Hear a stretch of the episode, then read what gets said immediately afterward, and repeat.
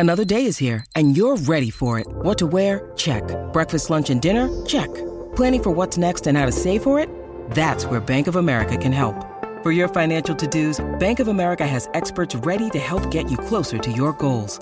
Get started at one of our local financial centers or 24-7 in our mobile banking app. Find a location near you at bankofamerica.com slash talk to us. What would you like the power to do? Mobile banking requires downloading the app and is only available for select devices. Message and data rates may apply. Bank of America and a member FDIC. It is Monday, February 7th, and this is People Every Day. Hello, everyone. It's me, your host, Janine Rubenstein, and congrats on surviving another Monday. I hope your work week is off to a great start. There is so much news from around the globe we need to get you caught up on, and let's just get into it. What's buzzing out there right now? Queen Elizabeth celebrated her Platinum Jubilee yesterday, becoming the first British monarch to reach the milestone. This year's Accession Day, as it's called in the UK, marked the Queen's 70th year wearing the crown. 70th. And festivities are expected to continue into the summer. But it's what she said about a potential future Queen that's made big news. On the day before the celebration, for the first time, Queen Elizabeth stated publicly that she hopes her daughter in law, Camilla, Duchess of Cornwall, Cornwall will earn the title of queen once her son, Charles, Prince of Wales, takes the throne as king. So whether Camilla would be accepted as queen has long been in question due to the nature of the beginnings of her relationship with Charles and the unhappy marriage he had with his late wife, Princess Diana.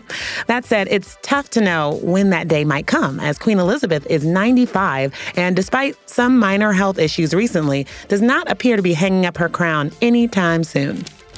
I get those goosebumps every time. And as usual, making headlines back here on the home front is that Kardashian Jenner family. So, first off, over the weekend, we learned that model and businesswoman Kylie Jenner, who's 24, welcomed her second baby with 30 year old rapper Travis Scott on February 2nd. 2022. That's 2222. Grandma Kris Jenner reposted Kylie's announcement on social media and added that she has a beautiful grandson. Kylie and Travis first became proud parents to their daughter, Stormi Webster, on February 1st, 2018. And I foresee a lot of joint million dollar birthday parties for these two siblings in the future. And keeping in the world of the Kardashians, there are more developments in Kim and Kanye's relationship story and where they're at at the moment. A lot transpired over the weekend with back and forth between the exes being splashed all over social media. So to help us sort through it is West Coast News Director of People Digital, Marissa Charles. Hey, Marissa. Hey. I mean, I guess the best place to start is the statement that was put out by Kim on Friday. It addressed Ye making a post on his Instagram showing their eight year old daughter on TikTok with the caption, Since this is my first divorce, I need to know what I should do about my daughter being put on TikTok against my will. So, Marissa, can you take me through Kim's statement after this?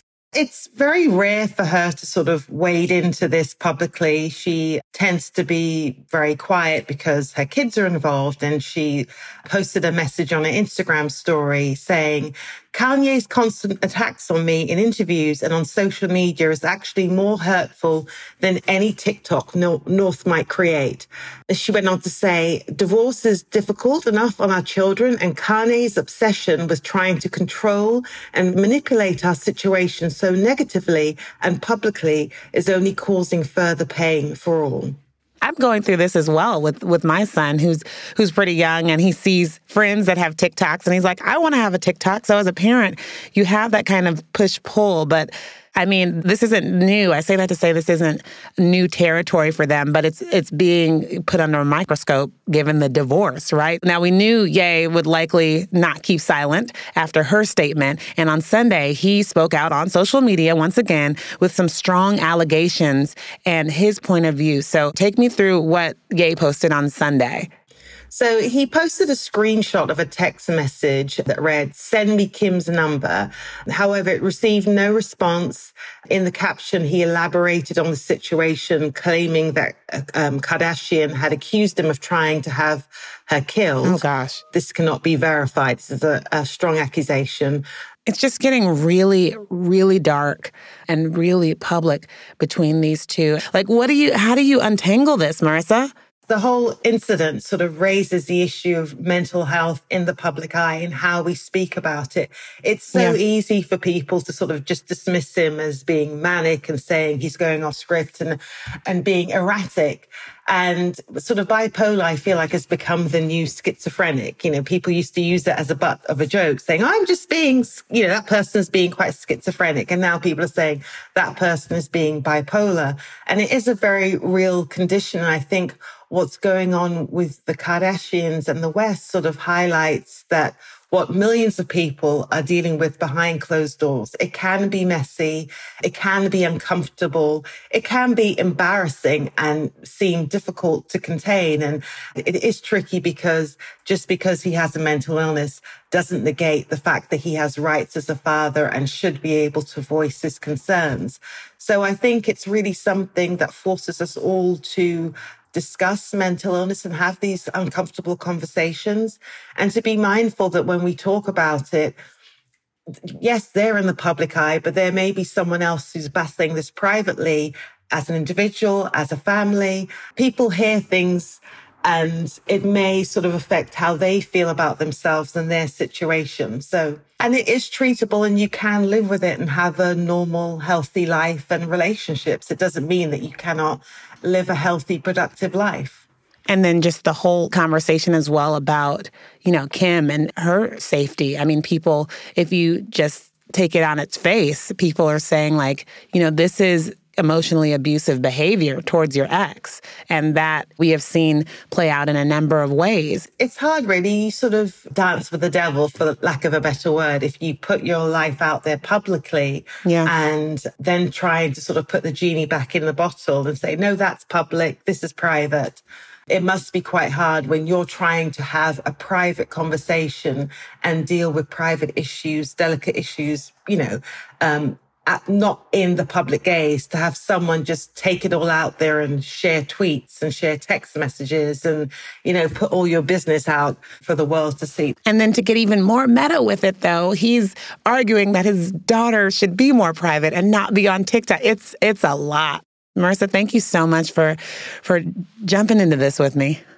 Thank you. Thank you very much.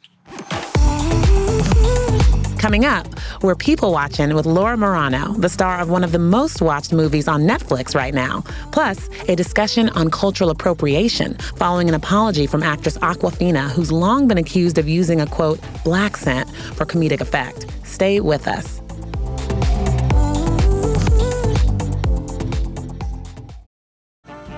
This episode is brought to you by Snapple. Welcome to the Snapple mm, Market Auditory Experience. Close your eyes. Imagine you're walking into your neighborhood store. You make your way to the back and reach for your favorite Snapple flavor. You can't wait. You take a sip. Whoa, that's a lot of flavor. Hmm, what flavor are you holding? Now open your eyes and check out Snapple.com to find ridiculously flavorful Snapple near you. Look, Bumble knows you're exhausted by dating. All the must not take yourself too seriously and 6 1 since that matters. And what do I even say other than hey? well, that's why they're introducing an all new Bumble with exciting features to make compatibility easier, starting the chat better, and dating safer. They've changed, so you don't have to. Download the new Bumble now.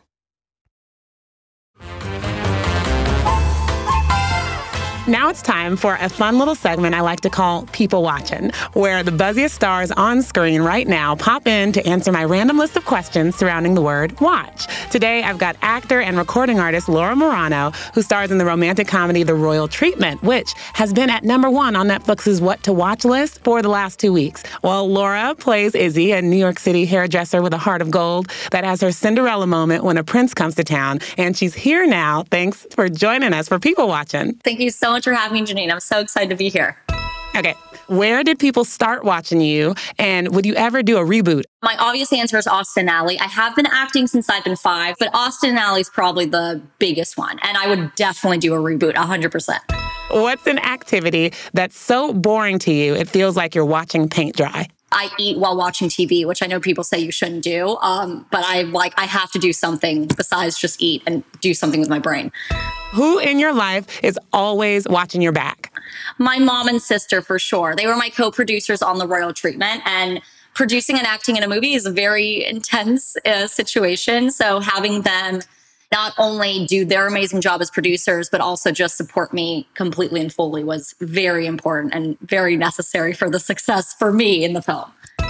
What is the one takeaway you want people to feel when watching the royal treatment? It's such an intense time. I just think we all need a little joy and a little escapism. And I feel with the royal treatment, it's my favorite subgenre of regular girl meets prince of made up country, and it's a rom com. And I really hope people watching it just have a smile on their face and get to feel joy the whole time watching it. What you watching this weekend? Kevin Hart has a show on Netflix called True Story. It is so so good. It's so good. I'm blown away. It's good. It's good. Well, what should people be watching out for next with you? Oh, um, well, I do have another acting project that I can't quite talk about yet, but I also am going to have a bunch of music that I'm releasing this year. So that definitely people will be able to see and hear and all the things. I love it. And you have so many loyal fans out there. I mean, your social media is popping. So, so what do you want to say to all of them supporting and watching you? Thank you so much. I love them so much. And I'm eternally grateful for their support. People watching the Royal Treatment all over the world.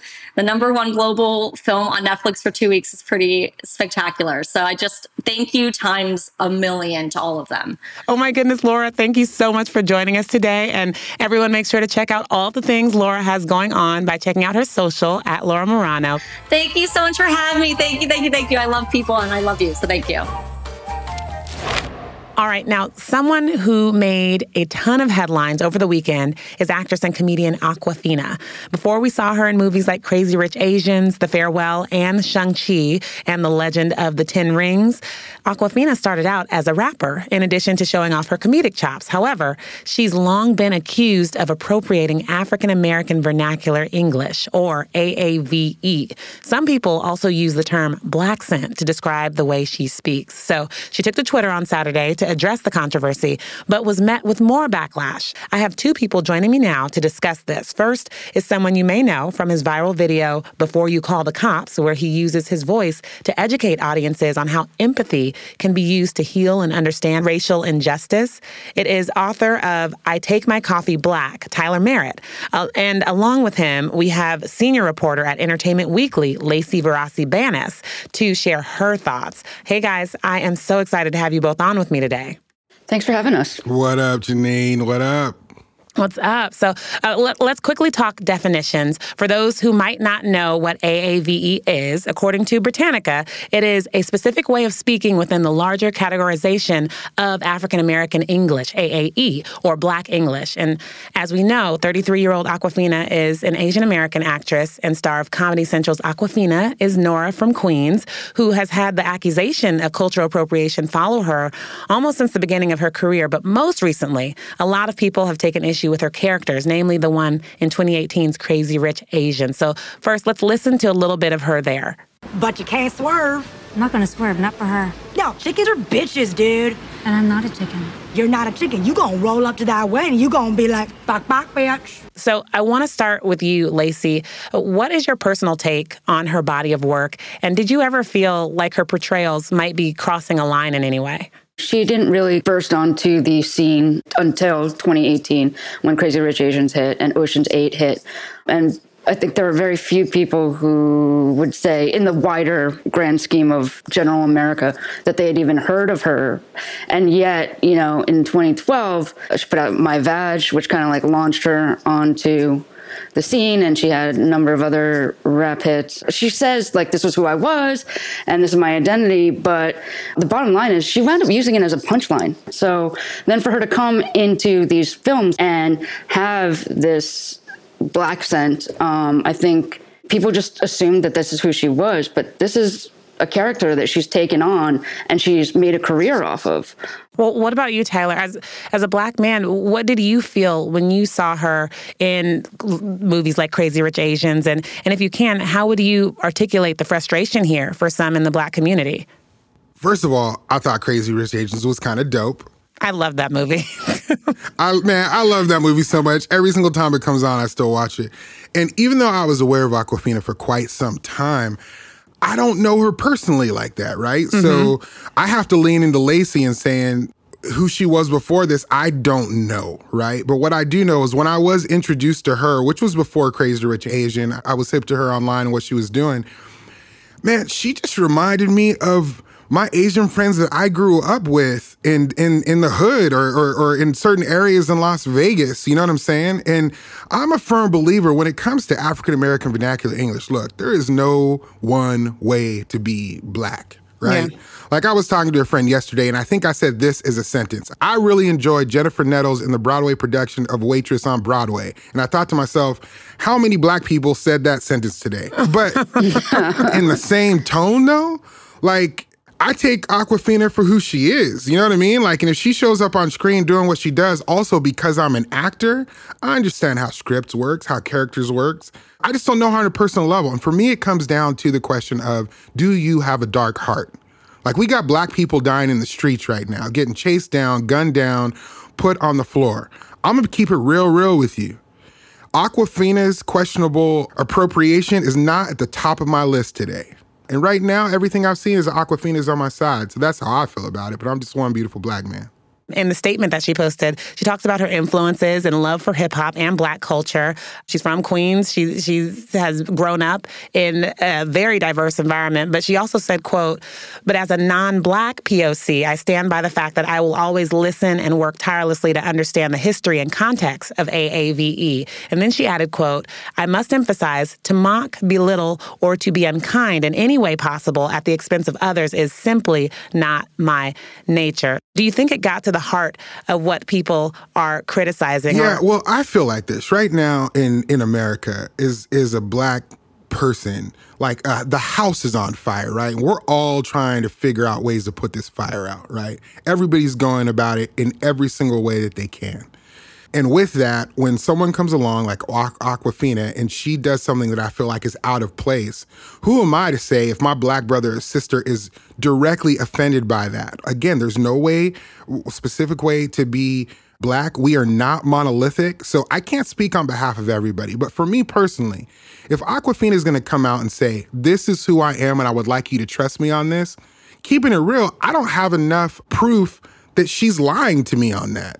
I can give you a list of people who I'm like, yeah, man, I don't know if I believe you when you say that. but Awkwafina just hasn't uh, been in a situation for me as a black man for me to feel that way about her. And I'm right there with you, Tyler. Like I grew up in San Francisco, California, had a lot of Asian American friends. We talked the same way, like the same things, all of that. It was just who we are.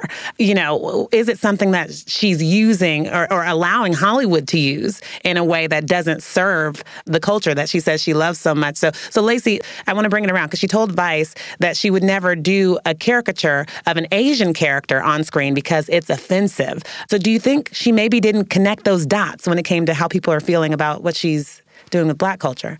Yeah, I definitely don't think she's connected those dots. I think there's a difference between her culture that she grew up with and who she identifies with as Awkwafina. Um, I also think to her, Awkwafina is a personality, and I think Nora is who she believes she is. And in order for her to separate those two, this is what she needs to do. And the fact of the matter is, let's be real, people can hold multitudes, but to take something that's not yours and to build a career on that and not acknowledge that, that's where the problem is. The larger issue in her entire statement from Saturday was that she never once said, I'm sorry. She says all of the right things. She wraps that up real nicely, hands that over to us, but she never really says the words, I'm sorry. And I think that's the issue that people are taking with it. And understandably so, because she has built a career on Aquafina And she hasn't really acknowledged where she's taken Aquafina from. But regardless, again, it's using it as a punchline, using it to build a career, and then not acknowledging it, I think, is what people are having an issue with. And Lacey, what would you say about the flip side of that within the, the Asian community? And, and if that is still an issue there that is going on at the same time? You know, it's hard because she's done a lot for Asian representation if Awkwafina just came out in another film, it wouldn't have been as big if it wasn't Crazy Rich Asians. That vehicle just kind of launched her into the next stratosphere. And Ocean's Eight, it was just like the timing of everything, this just perfect storm for her to like kind of just be everywhere at once. And as a Korean American, I looked at that and I was just, you know, you can't help but be in awe of that. I didn't grow up with that type of representation. I didn't have anybody who really looked like me on screen. There's a lot riding on her for the Asian American community to be like, wow, like she's done so much for us. But again, is that enough? I don't I don't know that it is. And it's hard. It's hard to be Asian and reconcile these things.